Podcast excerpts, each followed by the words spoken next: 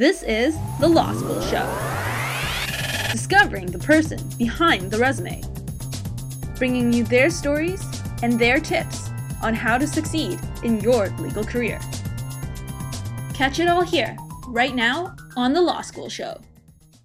Welcome to another episode of the Law School Show. My name is Alexis Shamus, a first year law student at U Ottawa. Today I'm in Toronto and I'm pleased to have the opportunity to introduce our guest speaker, Jim Robson, an associate in the Competition, Antitrust, and Foreign Investment Group at Blake's, a full service business law firm. Jim attended law school at the University of Toronto Faculty of Law. Jim is located in Blake's Toronto office and has worked on numerous high profile cases, including Pembina Pipeline's $9.7 billion acquisition of Veresen, Agrium's $36 billion merger of equals with Potash Corp, and Bass Pro Group's $5.5 billion acquisition of Cabela's, which I'll be discussing in more detail on the show today. Jim, thank you so much for joining the Law School Show today. Thanks, Joe, for having me. Before we jump a little bit into competition law, I want to hear a little bit about yourself. What's your background in terms of schooling, professional work, and what inspired you to pursue law? Well, I started out at the University of Toronto. I studied international relations. So that was a bit of poli sci, some economics, mainly history. And I went to law school right after undergrad. I think the reason why is because I thought about what I like doing. And for me, that was writing and research and advocacy. From what I knew about law school, that was what you did and what you did after you graduated and started working. So I went to UT for law school and I enjoyed it. I had a first year summer job at the National Hockey League Players Association where I worked in the arbitration division. And hockey is an interest of mine, so I got to practice law in a way that married two interests of mine, law and, and hockey. So I had a great time there. And then in my second year summer of law school, I started working for Blake's, which is where I'm at right now. And it wasn't until articling that I got interested in competition law and ended up being hired back into Blake's as an associate in the in the competition law group. Interesting. And great that after going to U of T, you stayed in the city. Must like here in Toronto. Yeah, I went to high school downtown. I went to undergrad a block away from my Oh. high school, and then law school another block away from that. I did an exchange, so I have been outside of the city over the past uh, ten years or so. Where did you do exchange? I went to uh, Hong Kong for exchange. Oh. So I spent four months there in my in my third year of law school. Do you recommend students do exchange during their time at law school? I had an amazing experience there. I think it's it's a bit of a tough call because you're only there for three years, and it is your career ahead of you. And it, I had such a good time at law school. You know that you miss out on things when you leave and go somewhere else for a period of time. Fair. But I, on the other hand, uh, I don't think you can pass up the opportunity to, to spend some time abroad, especially if, like me, you'd only been in really one city up until that point. So it was, for me, well worthwhile. And I think probably for most people too. That's great to know because I'm considering doing exchange in third year, so it's good to hear uh, good feedback on that. In terms of competition law, curious to hear what led you to practice competition law in particular and what you find most interesting about this area of law. For sure. Well, I think first off, at a high level, the purpose of competition law is to protect and enhance competition in the marketplace. And the theory behind that is if you have a competitive market with lots of companies all uh, pursuing the same customers, the same suppliers, you're going to end up with a lot of choice for consumers, low prices, a lot of innovation. With that background, I myself didn't know any of that when I started in law school. I ended up going to Blake's and, and was focused primarily on uh, the general corporate law group. And then it wasn't until my final rotation in Blake's, we have both in summer and during articling, students rotate through different groups. Right. And it wasn't until my final rotation of articling when I ended up going to the competition law group. And our, the head of our student program actually suggested it as a group that she thought I'd be interested in.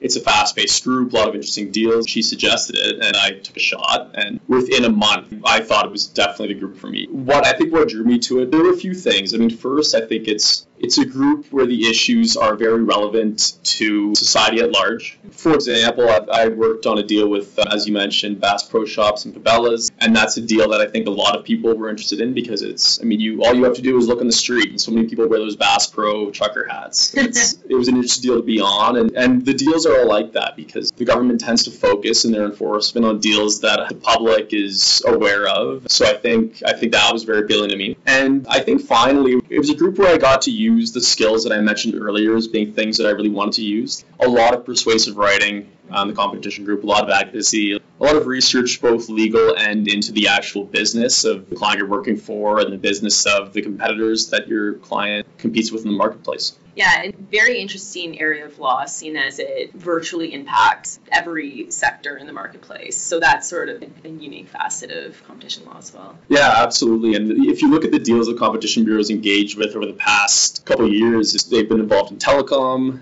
uh, which of course everybody now has a cell phone. They get their internet service from uh, from a telecom company. The bureau's focused quite a bit on fertilizer, which I mean people aren't generally as aware of it, but of course everybody eats food, so it affects everybody. Yeah.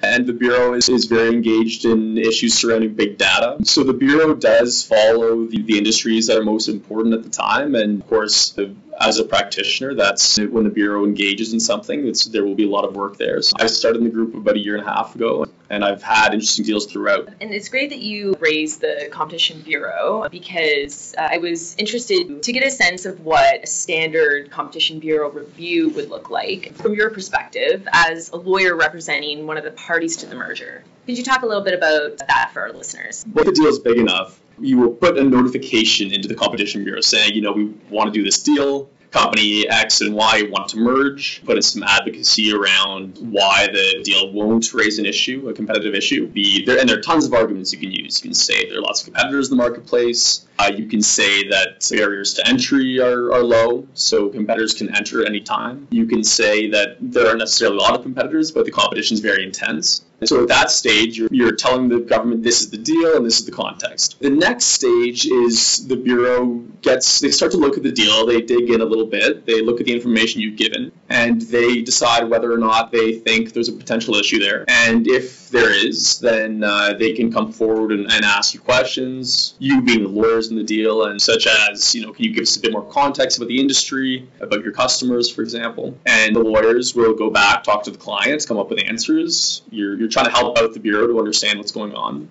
the Bureau takes a look at your answers, and if they still think there might be an issue, they ask for what's called a supplementary information request, which is just asking for as much detail as they think could be relevant to the transaction. And at that stage, you're really digging down, and the two sides are getting really deep into the issues, like what are the barriers to entry, how many competitors are there, and trying to anticipate what the what the competitive landscape would look like after the deal's over. And the companies legally can merge uh, after a certain point, but generally not done until the competition bureau is at a point where they're comfortable with the deal and they allow the deal to go through.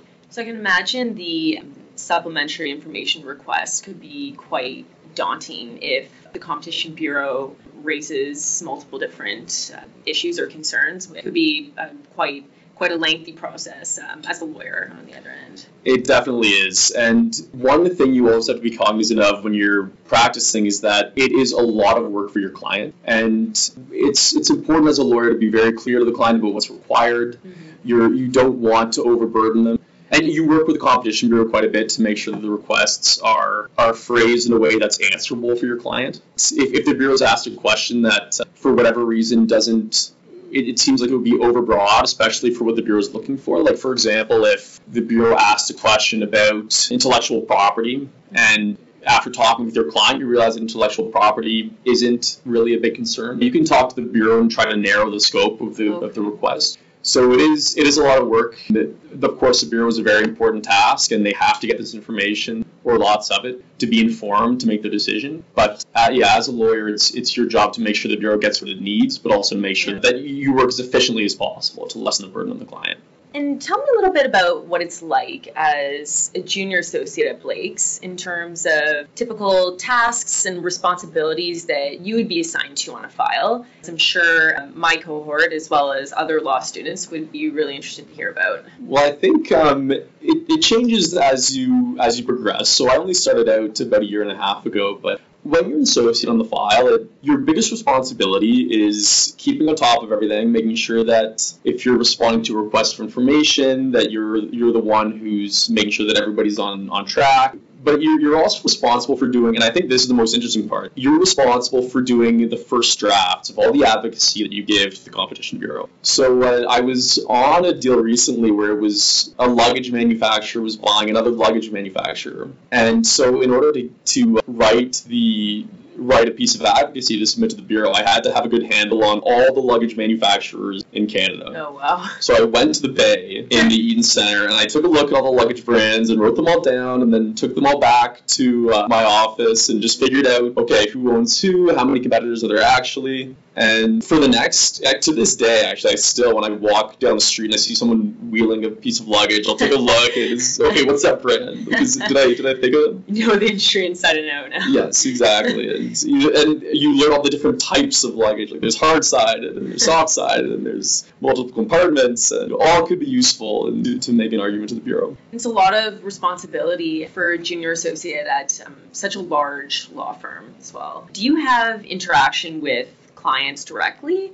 Or are you mostly dealing with um, partners at your law firm as more of a, a junior associate on a file? It definitely depends on the type of file you're working on. So, on a bigger deal uh, where the, the Bureau seems to be worried a bit about the competition implications, such as a deal like a, a deal where a supplementary information request is issued, that tends to be the partners. If you're on a deal that's a little bit less complex, um, some real estate transactions tend to be like that, or private equity deals then you end up getting a lot more responsibility as a junior associate. And kind of the moment when I when I thought that I'd really was starting to get a handle on on this area of law was when it was on a real estate deal, and the client asked me to just give an overview of the process and some of the issues that might arise. And it was just me on the phone, and I was able to communicate to them and make sure that I was being clear about the what would arise and next steps. And after the call was over, I gave myself a bit of pat on, pat on the back because I thought I was I was able to do a good job and just updated the partner later and said, okay, this is the information I gave, and.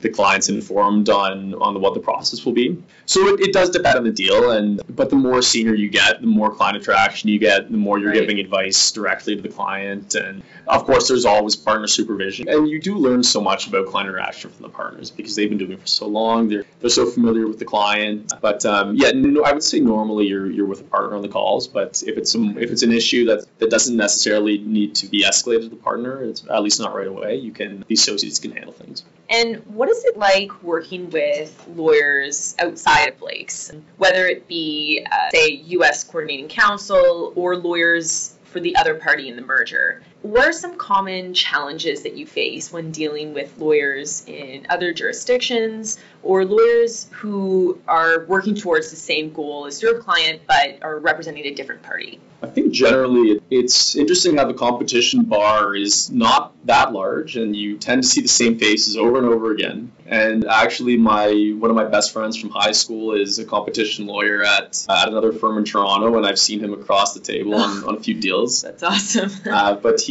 so it's, but it's all very of course you're you're representing different clients and you're acting for that client's interests, but I, in general, everything is very is very professional and friendly. And I think one of the things about competition law that is maybe different than in other areas is at the stage where the competition lawyers are engaged and you're working with the other side, a lot of that work is after the deal has been signed and you're working with the other side to get approval from the competition bureau. So you're still working for different clients, but your objective is to get the deal cleared. Right.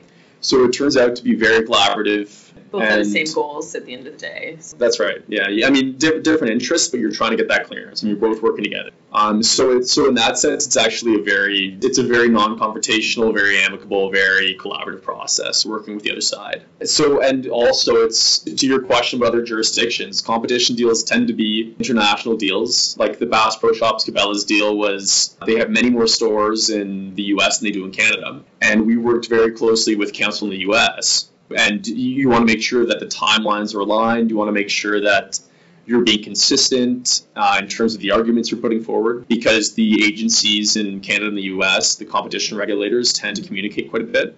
So it's very important to make sure that if you, if you and your colleagues um, working in a different jurisdiction are both communicating on an issue, for example, if you talk about barriers to entry, you want to make sure that you have the same arguments because you want to make sure you're consistent with the message you're giving across. Maybe on that note, we can dive a little bit deeper into uh, some of the casework that you would be assigned to. And a topic that I consider to be a really exciting component of competition law is mergers. Talk a little bit about your experience working on the Bass Pro Group's $5.5 billion acquisition of Cabela's from a legal perspective such as any anti competitive effects or compliance issues that your team at Blake's assessed? Well, that was that was a very interesting transaction I worked on uh, a little while ago now, but it was I mean, and the it, the deal was approved with with no remedy, so it was we were able to communicate to the bureau that this is a, this is a deal where even though the two stores there there are some there are many similarities between them. For example, if you if any of your listeners are are hunters or, or fishermen or women, sure we have a few out there. Campers, yeah, they've likely gone to one or both stores, and they both have the same like log cabin facade, and they both have huge selections of, of hunting equipment and apparel and fishing gear and apparel.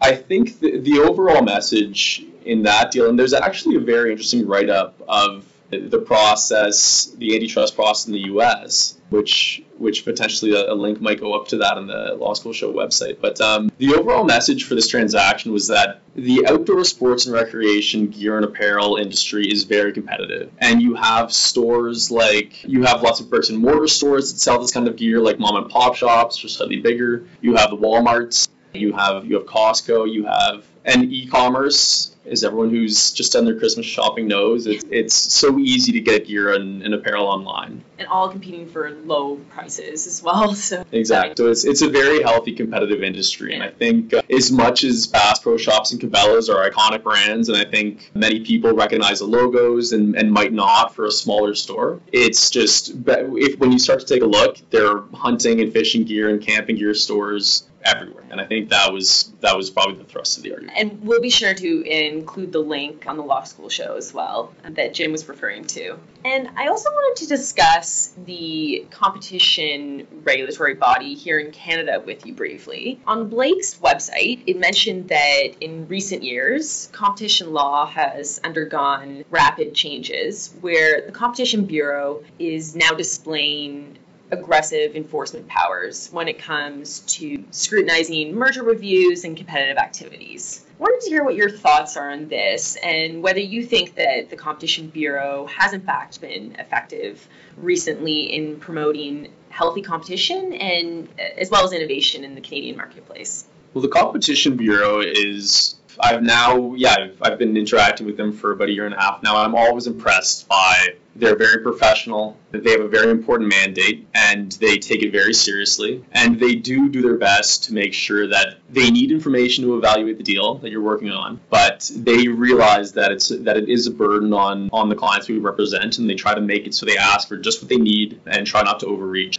so I'm always impressed by the by how professional and, and how thorough but not not overbroad they are in their approach. So I think people should be generally in society should be happy about the way the competition bureau is enforcing competition law and working with them is of course, we disagree with them on on many files, and it takes a long time before those issues are, are sorted out sometimes. But I think working with the Competition Bureau, I'm all, I'm, I'm impressed constantly by by the job they do. And I, I kind of mentioned this earlier in the context of working with lawyers again and again on other sides, but you do see the Competition Bureau and the same people on different files so that helps to keep the relationship healthy and friendly and collaborative and and you're, you're trying to you're trying to help the competition bureau come to a complete picture on what an industry looks like. So it's whether that's getting them all the information they need about all the luggage manufacturers that are out there or whether it's talking about fertilizer and where it comes from and how many competitors there are for that. So i have a lot of respect for the for the competition bureau for sure and they always seem to be up to date on emerging issues. Like you mentioned, that they mm-hmm. have a real focus on big data currently. Mm-hmm. And so I think it's great to see that with the growing technology landscape, um, the Competition Bureau seems to be up to date with mm-hmm. some of the issues that come along with that. Uh, and they'll need to remain open to new partnerships that promote uh, innovative products and could lead to more efficient uh, production techniques, for instance, as well. Mm-hmm. So that seems to be a, good attribute of a competition bureau in Canada. They, yeah, the, the bureau does. They do stay up to date on what's happening, and I think they are very aware of what the what the emerging issues are in the Canadian landscape. So it so they, they do have a very important task. They take it very seriously, and, and they yes, I, and I think they do they do a good job. Now, on to some more uh, personal questions related to law school, because I'm sure listeners are eager to hear about some of these questions. As a fairly recent law graduate from the University of Toronto, I'm curious to hear about your experience with uh, on campus interviews. You mentioned that you did a summer student position with Blake's. So, interested to hear about that. Also, how you prepped in advance for these interviews and what you found to be the most unnerving part about an interview with a law firm. Well, it, it, it's all a bit unnerving and it's it's so the whole process it's so intense and fast paced and you're meeting so many people but the law firms all do a great job of trying to put you at ease and they really they do want to learn about you. That's they're trying to find out if you're a good fit. You're trying to find out if they're a good fit. So it's definitely keeping your your focus in the big picture is is helpful to make sure that the process is as few stressors as possible. I think probably the, the, part of the process that I wasn't really sure of or, or wasn't really aware of until, or, or, should have been more aware of um, at the time, was that the firm as a whole, I think firms do have culture. Like there is a, a, a firm culture that runs throughout a firm. Mm-hmm. But when you start practicing, it becomes much more about the specific practice group you're in. So the competition group at Blake's has, I think, a distinct culture even within the firm. And I think the group is recognized as, as being a very highly expert expert group, many very, very well known and respected lawyers. Yeah. And the group has a lot of pride about their reputation and they, they like to maintain it and they, they hold themselves to a very high standard. It's, uh, it's a smaller group relative to the bigger, more general corporate law practice, for example.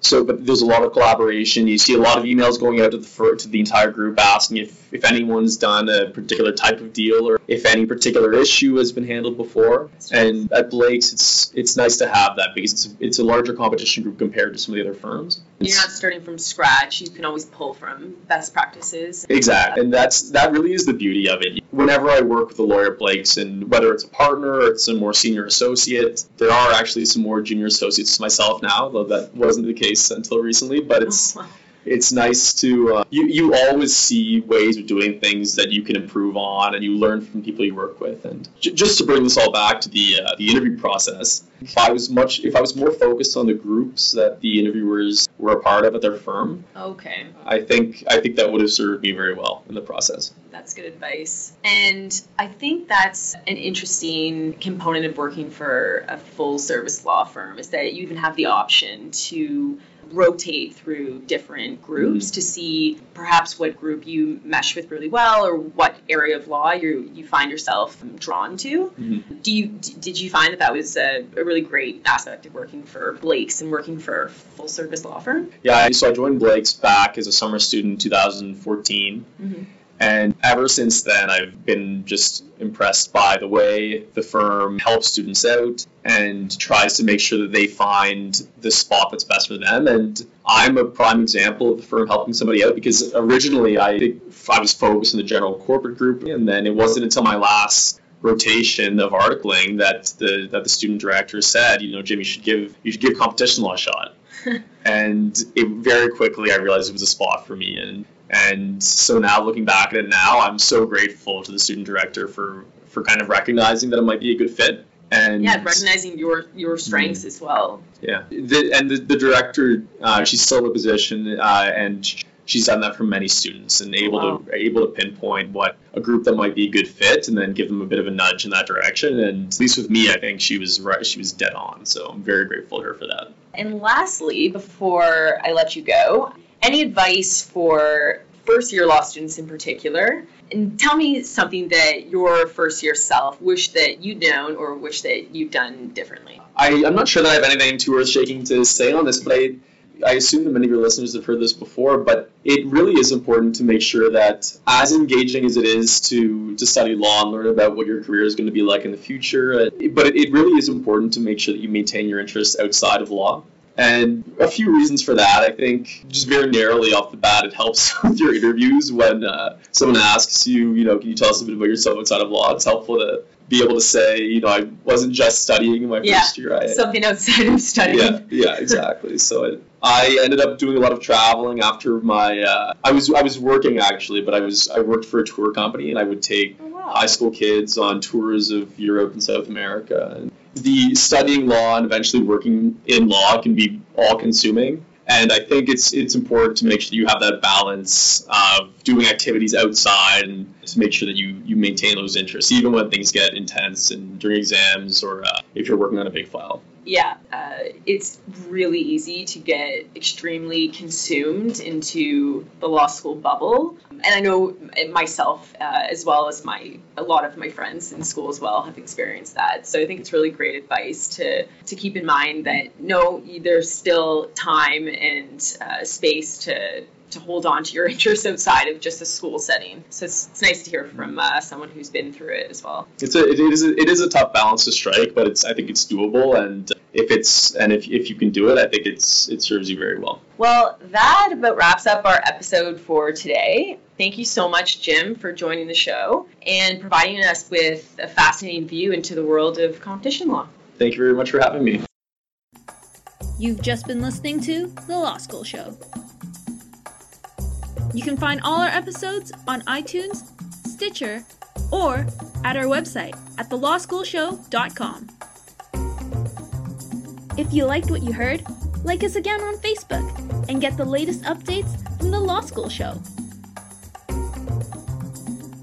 Career advancing advice right to your earbuds.